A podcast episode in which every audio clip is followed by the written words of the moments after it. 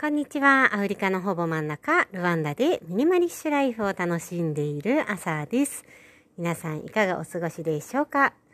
今日はですね、こちらかなり暑い日を過ごしています。えー、聞いてくださってる方の大半が、えー、日本の方かなと思うんだけれども、そう、日本がとっても寒い一方で、こちらはですね、常夏ということで、年間を通じて大抵同じぐらい、ちょっとね、あの、涼しいタイミングと暑いタイミングはあるんだけれども、うん、今はね、まさに暑くなってきてるタイミングなのかな。ここほんと3日ぐらいは、うん、毎日ガブガブと麦茶を飲みたくなるような、そんな季節を過ごしています。えー、今日で5回目のポッドキャストになるんですけれども、えー、何についてお話ししようかななんて考えながらワクワクしていました。本当はね、週に2回ぐらい配信を撮りたいなと思うネタがいろいろと浮かんでは消えてくるんだけれども、えー、ちょっとね、今私はこの2月はやりすぎないっていうのをテーマにしていて、えー、あえて70%ぐらいの力で暮らすっていうのを実践中です。まあ、それについては前回4番のポッドキャストでお話ししたので、まだ聞いてないなっていう方はね、合わせて聞いてもらえるといいかなって思うんですけれども、先週の週末ぐらいからですね、ああ、この話したいしたいしたいってずっと思っていた、えー、脳を言う勇気を持とうっていう話をしようかなと思います。これはですね、ちょっと前に、え、スタンド FM の方で、あの、お話をした時に、とある方からコメントをいただいたんですよね。こう、私はですね、比較的脳を言うのが得意な方かなと思います。もう20代後半ぐらいから、だからもう10年近くね、脳を言う練習をし続けてきてるっていうのもあって、うん、なんかこう慣れてきてるんだけれども、でもやっぱりこう、オファーに対して断ったりだとか、お誘いに対して、うん、あの、ノーを言うのって、やっぱりこう、後ろめたかったりとか、まあ心配になったりとか、この後誘われなくなっちゃうかなって思ったりとか、うん、そもそも悪いかなって思う人ってやっぱり多いと思うんですよね。そう、そんな方に向けて、えー、ノーを言う勇気を持とう。で、これがですね、前回お話ししたその70%の力で暮らしをね、回していくっていう話にもリンクするんだけれども、うん、自分の時間ってやっぱ限られてるからこそ、好きなことだけをやっぱりやりたいですよね。私のこのポッドキャストテーマは、好きを暮らしの中心になんですけれども、そう、そうやって好きなことだらけに暮らすためには、そもそも好きじゃないことはノーを言わなきゃいけないし、えー、やりたいことに対しても、こう、順番をつけて、時にはノーを言わなきゃいけないなっていうのを自分自身がすごく最近感じています。そんなわけで、えー、今日はですね、えー、ノーを言う勇気についてお話ししていきたいと思います。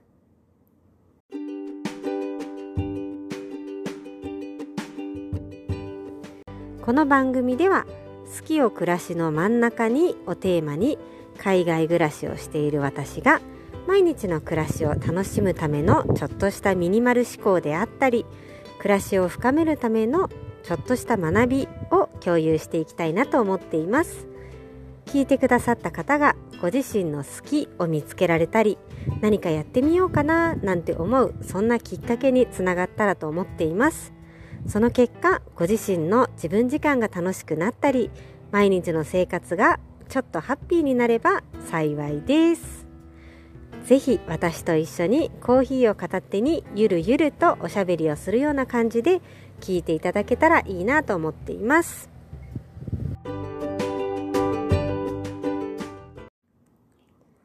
どうでしょう？ノーって断れますか？これ本当に人によるかなって思うんだけれども、ただ、えー、比較的私たち日本人は脳を言うのが苦手な人たちの集まりじゃないかなという気がしています。どうでしょう？私はですね、冒頭でもお話ししたんですけれども、まあ、10年間ぐらいかけて脳を言う練習をしてきたので、ちょっとずつね、あの、うまくできるようになってきたかなとは思ってるんだけれども、それでもやっぱり、えー、失敗をすることもあったりして、ここ最近よく考えています。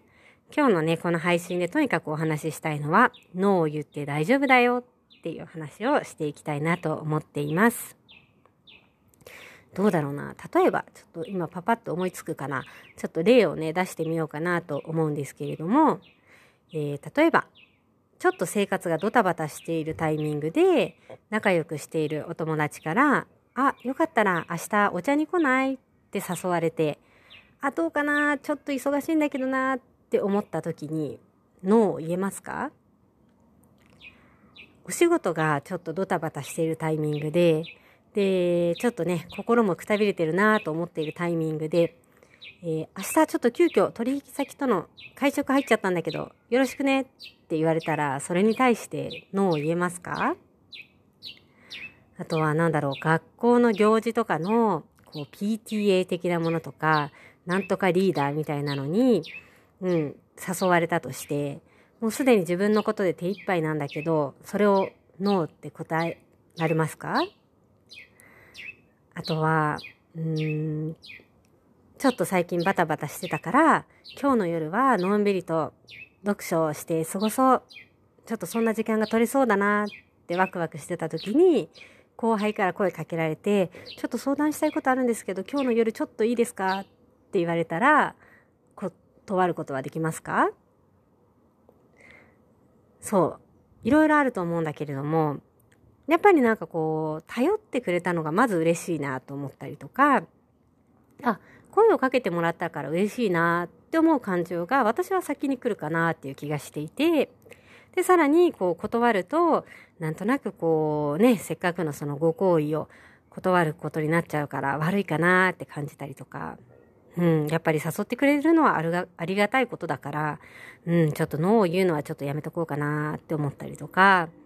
あとはですね、あの、私が以前この脳について、ちょっと前に配信、別の配信をした時に、コメントをくださった方は、この一回脳を言っちゃうと、もう誘ってくれないんじゃないかなって心配になるっていうふうに言っていて、あ、それもあるよなって思ったんですよね。こう人からのオファーに対してノーを言うのって、うん、やっぱり心苦しいっていうのももちろんあるし、そう、あとはね、その、じゃあ次がなくなっちゃうかもしれない、今しかないチャンスかもしれないって思ったら、うん、やっぱイエスって言っといた方がいいのかなって思っちゃったりとか、そう、人ってやっぱり多いと思うんですよね。でも、やっぱり自分の時間っていうのは、どう頑張っても限られていて、でさらにそこに仕事があって、えー、家族があって、で、自分の時間も欲しくて、で、自分の時間の中にもね、こう、人と会うような時間も欲しいし、自分で何か考える時間も欲しいし、あ、運動もしたいし、なんて思ってると、まあ、時間ってないから、必要に応じてノーを言う練習って、やっぱりしていかないと、うん、あの、パンパンになっちゃうなって気がしています。そう、この、えー、私はとにかく、ここ2、3年は特にかな、こう、毎日の暮らしを極力嫌なことはせずに、好きなことでいっぱいな毎日にしたいなと思って意識しているからこそ、自分の時間を作ったり、あと自由時間を作るためにも、ノーを言うっていうのをですね、積極的にするようにしています。でまずじゃあ、ノーをね、言う練習をしようと思った時にどうしようかなと思った。まず一つ目の一つ目のルールはですね、ちょっとでも心がざわつくなら、ノーを言っていいと思います。こう、お誘いをいただいた時に、もう秒で行きたいって思えるなら、それは行ったらいいと思うんですよね。あ、ぜひぜひぜひって思うなら、それはもう多分楽しいチャンスだし、そういうポジティブな気持ちで行くお誘いって学びもあるし、うん、あの、ハッピーな時間を過ごせるし、心もね、ハッピーになるから、ぜひぜひそういうのは言ってほしいなと思います。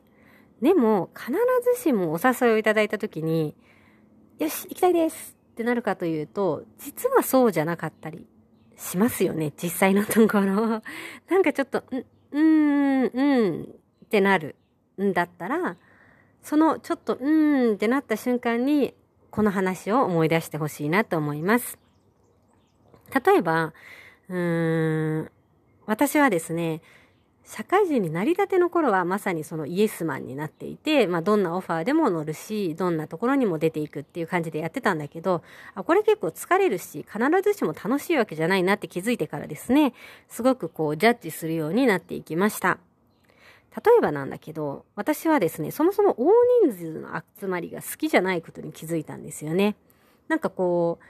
ガヤガヤしていて、会話にならなくて、で、結局隣にたまたま座った人とちょっと喋れるか喋れないか。でも隣に座った人があっちの人と話しちゃったら、私は一人ぼっちになっちゃって、ってわかります？私あんまりこうね、人とこうソーシャルするの当時は特に苦手だったから、結構ね、大人数の集まりに行くと、結局ポツンってなって全然楽しくないんだけどと思って、なんなら途中で帰っちゃうみたいなタイプだったので、大人数の集まり、なんだろう、部の集まりとか、こう同期の何十人も集まるような会とかって、もうね、結構断るようにしていたなと思います。で、あとはね、えー、やたらとお酒を飲むメンバー。まあ、これちょっと大人数のやつにも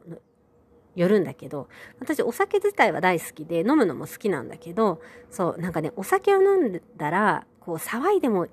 いいだろうみたいな、ああいうテンション大嫌いなんですね。大学生の頃から嫌だったし、それをなんか社会人になってもやってるのも嫌だったし、見るのも嫌だし、汚いし、なんか、そう。だから、こう、やたらとお酒を飲んで騒ぐようなメンバーがいる時っていうのは、行かないようにしていました。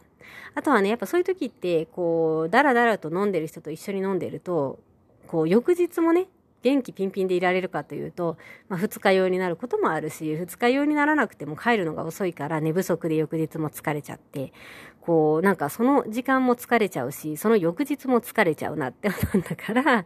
そう、こう、激しくお酒を飲むタイプの集まりも断るようにしていました。あとはですね、これちょっと特徴的かもしれないんだけど、あんまり好きじゃないエリアで開催される時も行かなかったなと思います。例えばどこかっていうとね、私、東京で働いていたんですけど、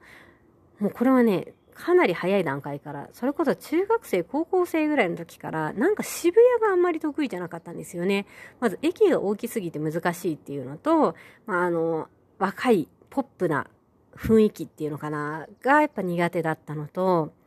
あと大人な渋谷をあんまり見たことがないせいかもしれないんだけど、うん、なんかこう、ごちゃごちゃガヤガヤと、それこそ大人数で激しく飲むみたいなイメージが私は強すぎて、そう、渋谷近辺で開催されるって聞いた瞬間にノーを言ってましたね。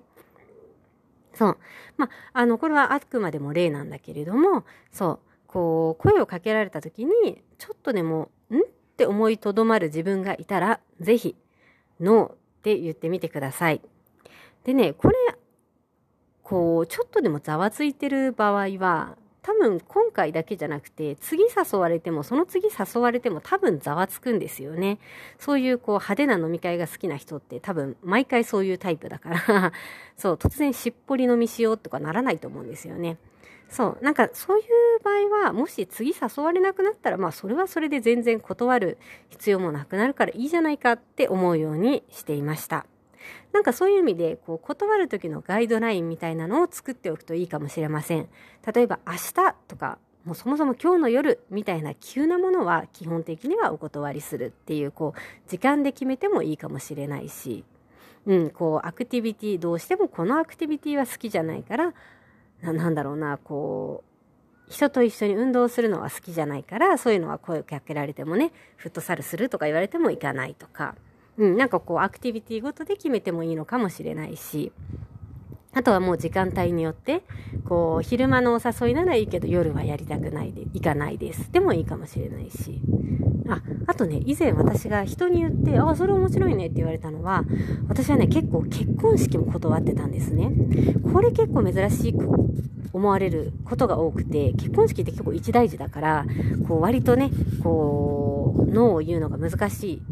一方で、正直こう行くのもおめかしするのも大変だし、えっ、ー、と、包むのも決して小さい額ではないし、で、時間もそれなりにかかるし、で、こう、結婚式行っちゃうと、まあ、二次会も声かけていただくから、時間的にもかかるし、とかって考えたときに、私はですね、基本的に、えー、二次会はお断りしていました。で、まあ、二次会って先ほど言ったまさに大人数の集まりであることが多いのと、こう立食というか、こうワイワイガヤガヤ、なんならこうなんか花嫁とかダンスしちゃうみたいな。そういう雰囲気やっぱね、得意じゃなかったし、こう立食ワイワイって私大抵ポツンってしちゃって寂しくて、なんか虚しく終わるから、そう、二次会は基本的にお断りしてて。で、こうメインの結婚式も、えー、お断りするガイドラインを自分の中に設けていて、そこまでに、こう、旦那さんとなる方のお話を結構聞いていて、こう仲いいね、二人が一緒になりましたっていう話を聞いてたなら、ぜひぜひ応援したいというか、お祝いしたいから、前向きに検討するんだけど、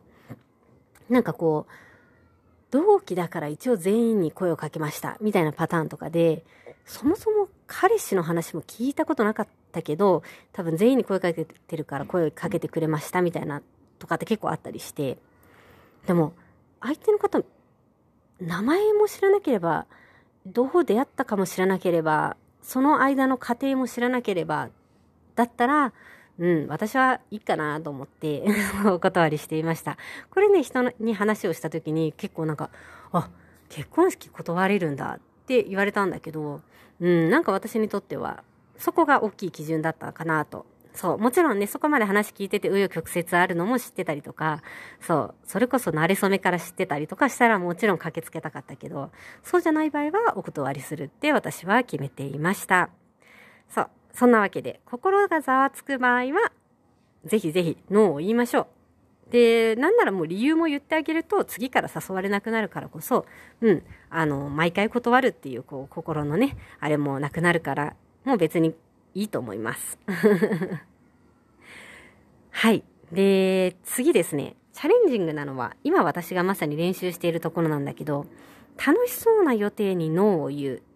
ていうのを今練習中です。心がざわつくわけじゃなくて、こう、大好きなメンバーが集まっていて、で、私が好きなお店で美味しいご飯を食べに行く。そんなね、女子会が行われてたりしたら、こう、今までだったら二つ返事で、行く行くってって言ってたんですよね。なんだけど、えー、1月かな ?1 月ね、こういう、ここで仲良くさせてもらってるお友達が集まろうっていう時に、ちょっとぐっとこらえて、行きたいって、こう、返信しかけて、てててててって消して、で、キャンセルをするっていう体験をちょっとしてみたんですよね。で、まあそこなんで思いとどまったかっていうと、ちょっとね、こう、ちょうどそのタイミングで、いろんな予定が入ってたから、体力的にちょっとくたびれてる自分がいたんですよね。こ予定的に難しいとこではなかったんだけど、そう、ちょっと最近くたびれてるなーって思った自分がいたのと、うん、あのー配信でどこかでお話ししたかもしれないんですが、私はですね、この1月から、えー、オンライン授業を受け始めています。え、6ヶ月間のプログラムなんですけど、週1回授業を受けて、で、あとはその間に、まあ、宿題っていうわけじゃないんだけれども、えー、読み物があったりとか、うん、考え事をするっていうのをすごくちゃんとしっかりやりたいなと思って受けてるプログラムがあって、そう、その勉強をしようかなと思っていた、まさにそのタイミングでお誘いが入ってきたんですね。で、今までだったら、あ、まあ勉強はね、翌日にすればいいやとか、また時間取ればいいやって思って、人とのオファーの方を全力で参加してたと思うんだけど、ちょっと待てよと。私はこの6ヶ月間は特にこの勉強をね、やりたいと思って、こう時間を取ったし、えー、申し込みをしたわけだから、その合間合間のその宿題、課題についてもしっかりやりたいと思ってるから、うん、こう、やるぞと思ったのに、自分の時間を他の予定に上書きしちゃっていいのだろうかって考えられる自分がいたんですよね。これはね、ほんと練習しようと思っていたからこそできたことだなと思うんだけれども、そう、ぐっとちょっとこらえて考えて、うん、やるって決めたからやろうかなと思う自分がいました。で、まあその友達には、あ、ちょっと今回はやめとくわっていうふうに言ったんだけれども、そう、そもそもこうなんだろう、一回断ったからといって次誘われなくなるような意地悪なメンバーではないです。し あとはまあこれある意味大人になってそれぞれこう自分の仕事があったり家庭があったりでライフステージによってこう忙しいタイミングがあったりっていうのをしてるせいかなんだろう中学生高校生の時ってこうずっと同じメンバーで毎回毎回同じことをするのが当たり前だったけどそうじゃなくなったなっていうのをすごく感じるんですよね。だからこうなんだろう例えば妊婦さんの期間を迎えた友達は夜の集まりにはそのタイミングが来なくなったりとか。そう。お仕事が結構立て込んでるタイミングではああの子はちょっと忙しいタイミングだから来ないんだなってなったりとか。でまあ家族の事情がある人はそのタイミングはそのタイミングで忙しいしっていうのがお互いあるのがお互い理解できてるからこそそうそのなんか毎回絶対にね参加しなきゃみたいな雰囲気でもなくなったなっていうのをいざね自分がノーを言ってみてすごく感じることができました。そう。でねこのチャレンジングなのはやっぱり楽しそうな予定だったりとか、大好きな人からのオファーだから、そう、やっぱね、行きたいっていう気持ちが一瞬出てくるんだけど、そう、そんな時には、こう、カレンダーと眺めながら、あ、今このオファーはイエスっていうのが賢いのかな。あ、でも実は一回ぐらいノーを言っといた方が、バランスが取れていいのかなって、そう、ワンクッション置くっていうのを今練習しています。割とこうね、メッセージが来たら即答するっていうタイプの方もいらっしゃるかなと思うんだけれども、うん、そのね、即答しなくても多分大丈夫だから ちょっと頭を冷やして考えるっていうクッションを置くことで、後からね、ああ、やっぱノー言っとけばよかったっていう回数が減るんじゃないかなと思います。ここに関しては私もまだまだ練習中なのであれなんですけれども、えー、もしこう心がざわつく系オファーはね、ノーを言うのが結構上手くなってきたなと思った方は、えー、第2ステップの方、楽しそうなオファーにノーを言うっていうのも練習してみてください。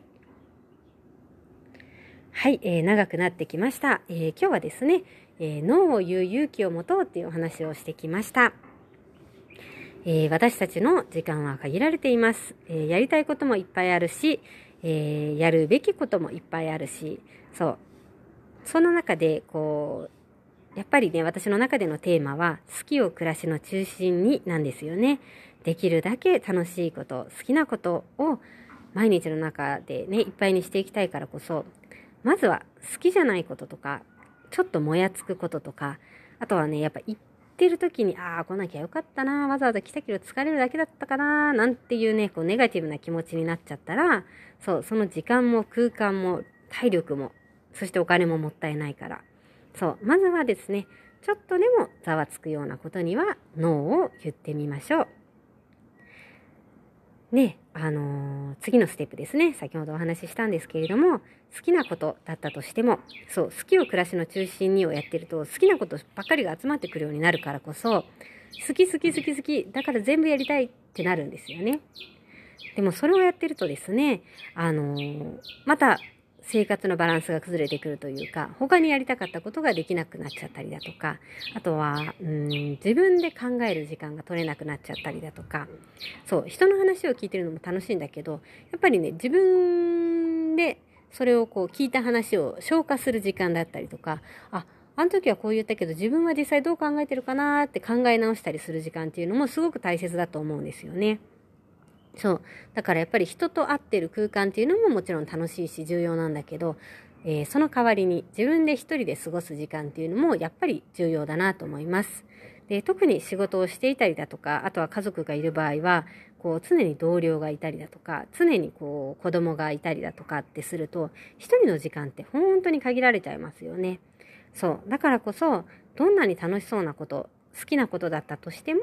バランスを取りながらそう、イエスを言う時があってもいいし、ノーを言う時があってもいいなっていうバランスを取りながら、えー、組み合わせてやっていくのがいいんじゃないかなと思います。私もね、まだまだそれは練習中なんですが、えー、ちょうど今日この配信を撮ったこともあるし、改めて気を引き締めて、えー、入ってくる予定、あとは自分が立てたい予定についても、うん、これは本当に今かな今イエスかな今はノーかなって考える癖をもっともっとつけていきたいなと思っています。